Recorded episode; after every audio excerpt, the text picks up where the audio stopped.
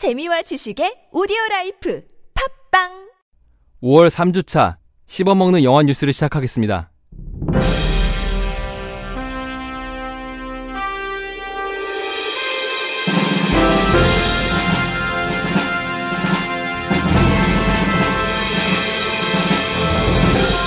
김영하 작가의 살인자의 기억법이 영화화됩니다.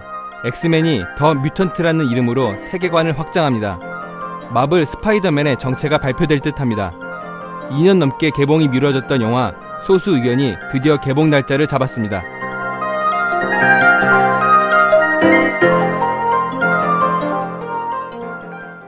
네, 씹어먹는 영화 뉴스 5월 3주차를 시작하겠습니다. 안녕하세요. 저는 지난주에 생일을 맞이했던 세이주입니다. 예? 뭐야 생일이었어? 네. 어 그럼 나 인- 인사 먼저 해야겠다. 안녕하세요. 네 3주차에 또 인사드립니다. MC 한스입니다. 와 세이주 씨 생일이었어요? 그러게요. 그럼 생일이었네요. 저번 주에 생일이었던 거잖아요. 어, 지난주 방송이 올라왔던 수요일이 생일이었습니다. 아 왜 생일 파티 안 하시고? 이번 주는 폭풍 같은 한 주를 보내고 아. 있기 때문에 요즘에 생일 파티를 잘 안 해요. 귀찮아요, 솔직히. 왜 안 하죠? 글쎄요. 사람들 만나가지고 술 마시고 맞아. 꽐라돼가지고 다음날 힘들고 의미 없는 술자리들이 많아요. 사람 만나는 건 좋은데 네. 솔직히 생일이 뭐 그렇게 특별한 날인지도 모르겠고 그런 거 있잖아요. 술자리를 처음에는 그냥 그리운 사람 보고 싶어서 시작하지만 엔딩은 참 의미 없어. 막 이런 느낌을 받을 때가 있거든요. 그래서 이제 술자리보다는 티를 마시고 뭐 차를 마시고 이런 게 더 나은 것 같아요. 음. 맞아요. 근데 사실 저보고 누가 그렇게 하라 그러면 제가 하겠어요?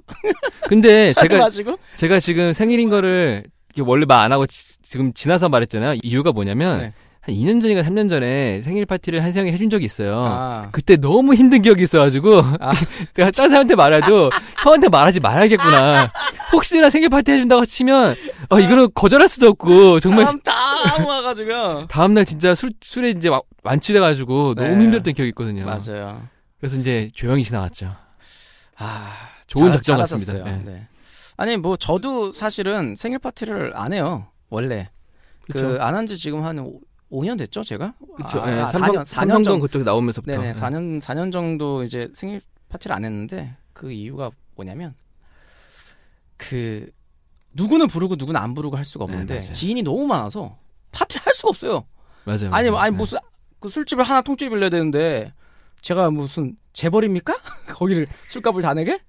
어 선물을 많이 들었다고 해도 제가 그 선물을 현금화 할 수 없는 거잖아요. 음. 그거 제가 팔아요? 중고나라에다가 중고나라에다가 선물 다 팔고 현금화 네. 해가지고 술값 낼 수 없잖아.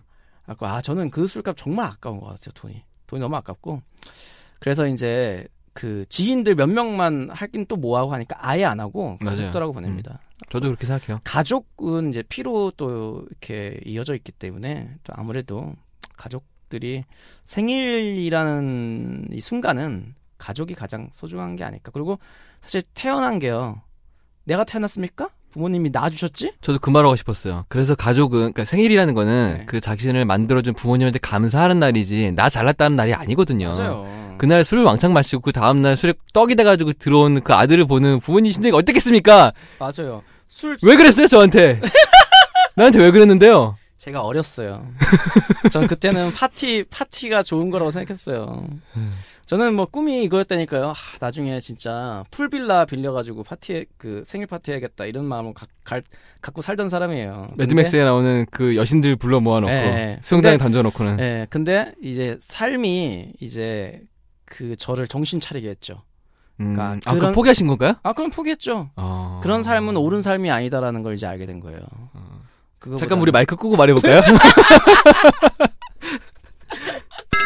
알츠하이머에 걸린 은퇴한 연쇄 살인범이 점점 사라져가는 기억과 싸우면서 딸을 지키기 위해 일생 일대 살인을 계획한다는 내용의 살인자의 기억법이 투자배급사 쇼박스가 2013년 영화 판권을 획득해서 제작에 들어갑니다. 감독은 구타 유발자와 세븐데이즈 용의자 등을 만들었던 원신연 감독이 연출을 맡고요. 설경구 씨가 주연을 맡을 예정입니다. 캐스팅이 완료되는 대로 올 하반기 촬영을 시작으로 지금 준비 중이라고 합니다. 와 이게 소설인가요? 예. 김영하 어. 작가의 살인자의 기억법이라는 원작 소설이 있는데요. 아, 저 사실 책 많이 읽는 그런 컨셉이거든요. 사실 많이 읽지 않는데. 아, 컨셉만. 예. 네. 그래서 살인자의 기억법 이거 아는 척 해야 되는데, 하, 이걸 모르네. 베스트셀러인가 봐요. 많은, 많은 사람들이 좋아하시는 영화죠. 아, 네, 좋아하시는 아, 책이죠. 어. 제가 그 내용이 진짜 독특하네요. 그렇죠. 예. 이게 제목도 아마 그걸 거예요. 아멜리아 노통인가? 노트, 그 작가의 비슷한 제목이 있어요. 살인자의 아, 살인자 추억. 살인자 건강법. 아 건강법. 어, 건강법이라는 게 있는데 그것도 인터뷰하는 내용인데 네. 아마 제목은 거기서 좀 착안을 한게 아닐까라는 생각이 아. 들어요. 내용은 전혀 다른 내용 같아요. 아, 네네. 이 원신연 감독님 개인적으로 되게 좋다고 생각되는 감독님이거든요. 네. 그래서 간만에 좋게 복귀하시면 좋겠습니다. 네. 마블은 20세기 폭스한테 지속적으로 엑스맨과 판타스틱4의 판권을 돌려받기를 원했습니다. 그런데 20세기 폭스는 포기할 생각이 없었죠. 그러면서 데어데블이나 줄 테니 먹고 떨어져라 라고 말했습니다. 그 결과 마블은 화가 났고 판타스틱4의 연재를 끝내버렸습니다. 그리고 엑스맨도 판권이 돌아오기 전까지 새로운 돌연변이를 만드는 걸 막았습니다. 그리고 무엇보다 가장 인기 있는 캐릭터인 울버린을 연재할 때 죽여버렸습니다. 지금 뭔가 새로운 캐릭터를 만들면 바로 구속이 되는 구조인데 20세기 폭스는 그거를 다 무시하고 신작을 쏟아내고 있으니까 마블은 점점 화가 났던 거죠. 그리고 퍼니셔라는 만화에서 리부트되는 판타스틱4의 배우로 보이는 인물들을 그려놓고는 모조리 다 죽여버렸습니다. 대놓고 20세기 폭스에 압박을 하는 거죠. 아. 하지만 20세기 폭스는 절대 굴하지 않았습니다. 아. 마블은 오래전에 더 뮤턴츠라는 찰스 자비에 박사가 세운 학교에서 배우는 학생들이 만든 팀 이야기를 만든 적이 있는데 네. 이거를 실사 영화화하겠다고 선언을 했습니다. 음. 그러면서 기존 인물들은 그대, 그대로 두고 자비에 박사와 그전에 안 쓰였던 캐릭터들을 살려낼 수 있는 음. 이야기가 된 거죠. 20세기 폭스는 8월 20일에 판타스티포 리부트를 개봉하고요. 네. 16년에 데드풀, 엑스맨 더 아포칼립스, 그리고 갬빗을 개봉을 합니다. 그리고 17년에 울버린의 후속편, 아마 여기서 울버린이 죽는 얘기일 것 같은데 그 후속편을 내놓을 예정입니다. 음. 그리고 조만간 더 뮤턴트도 어딘가에 추가가 되겠죠. 아. 뮤턴트 완전 새로운 그 인물, 인물 들이 나오는 거네요. 예, 아마 우리가 아는 기존의 인물들은 그 자비에 박사와 그 매그니토 이 네. 둘밖에 없을 확률이 제일 커요. 음. 나머지는 다 모르는 인물들인 거죠. 대박인데요. 예, 엑스맨 세계관을 점점 부풀려 가는 것 같아요. 예. 마치 어벤져스 나온 것처럼 그렇죠. 이거를 다 부풀리고 부풀리고 한 다음에 이 판타스티포도 뭐라도 얻어 걸려라 뭐 이런. 예, 판타스티포도 나중에 합류시킬 거거든요. 네. 이 자체의 뭐 어벤져스 같은 뭐 그런 걸 만들 예정인 것 같아요. 아. 뭐 어벤져스 잘 되니까 뭐 다 배 아픈 거죠. 그럴 수 있죠. 지금 가장 배 아픈 건 DC예요. DC야 맞아요. 지금 수어사이드 스쿼드라고 네. 그 자- 우리나라 제목으로는 자살 특공대라고 했던 영화를 이제 찍고 있는데 네네. 그게 악당들이 주인공으로 나온 영화예요. 네, 그 DC 만화였죠. 예. 네네. 그래서 뭐 조커도 나오고 조커의 여자친구 비슷하게 나오는 할리퀸도 나오고. 뭐 여러 가지 캐릭터가 나오는데 한참 촬영 중이거든요. 네. 얘네가 먼저 실사 영화에서 이 콜라보를 하는 영화를 먼저 준비했었어요. 진짜 옛날부터. 네. 나중에 이거 개봉할 적에 혹시 뭐 기회가 되면 설명을 해드릴게요. 근데 이 기회가 다 엎어졌었고 음. 결국에는 마블이 먼저 이걸 이뤄버렸거든요. 그렇죠. 참 속타는 건 DC 쪽인 거죠. 마블 시네마 유니버스에 들어갈 스파이더맨의 주인공 피터 파커가 확정될 듯합니다. 그 주인공은 아사 버터필드로 엔더스 게임과 휴고 등에 나온 18세 소년입니다. 별일이 없다면 지금 한참 촬영 중인 캡틴 아메리카 시빌 워부터 촬영을 시작해서 17년 단독작이 나올 스파이더맨의 주연을 맡을 예정이고요. 어허. 과연 마블이 바라는 대로 엄청나게 시끄럽고 깐죽거린 연기를 잘 해낼 수 있을지 기대가 됩니다. 어.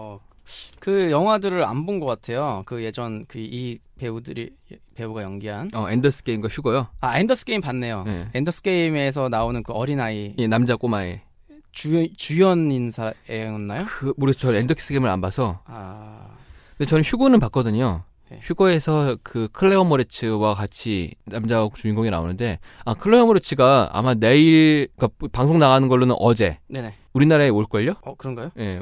그래서 카- 카카오톡을 다운받아서 일부 팬들과는 대화도 나눴다고 하고요. 네. 그래서 사람들 아사 버터필드 예. 그 주연 맞네요. 예, 아 주- 그래요? 네. 아. 주연이고요. 예. 아 귀- 이 귀엽게 친구 되게 생긴 귀엽게 예, 생겼는데. 귀엽게 생겼는데 이분이 스파이더맨이 된다고 합니다. 네. 휴고도 주연이었나 보죠. 네, 맞 휴거 주, 주연이었어요. 이 네. 클레오 어깨 주- 둘이 주연이었어요. 얘는 어깨가 점점 커져가.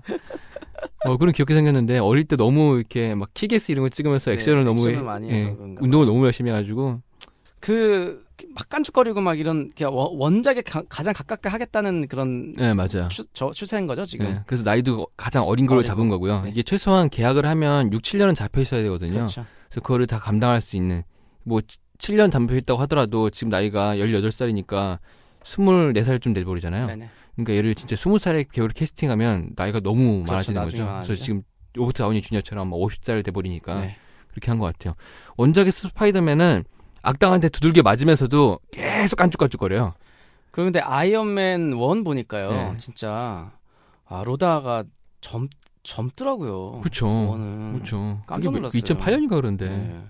그래고 아 이거 정말 젊구나. 네. 진짜 많이 나이가 많이 드셨다. 그때도 40 몇 살인가 그랬을 네. 거예요 아마. 그래서 이제 더 어린 사람을 원했던 거죠. 원래는 15세 정도를 원했다고 하는데 네. 이 배우가 정말 SNS고 뭐고 다 동원해가면서 자기가 하고 싶다고 뭔가 난리 잘 쳤거든요. 아. 그래서 얘를 뽑은 것 같아요. 연기 연기를 잘 해내길 바랍니다. 네. 열심히 깐죽거려 주세요. 네. 13년 6월에 촬영이 끝났음에도 소수 의견이란 영화는 개봉을 하지 못했습니다. 용산 참사를 모티브로 한 영화였고 강제 철거 현장에서 죽은 16세 소년의 아버지가 시- 진압 중에 사망한 20세 의경의 살인자로 체포되면서 벌어지는 이야기입니다. 사건을 은폐하려는 국가 권력과 변호팀의 진실 공방이 주된 내용입니다.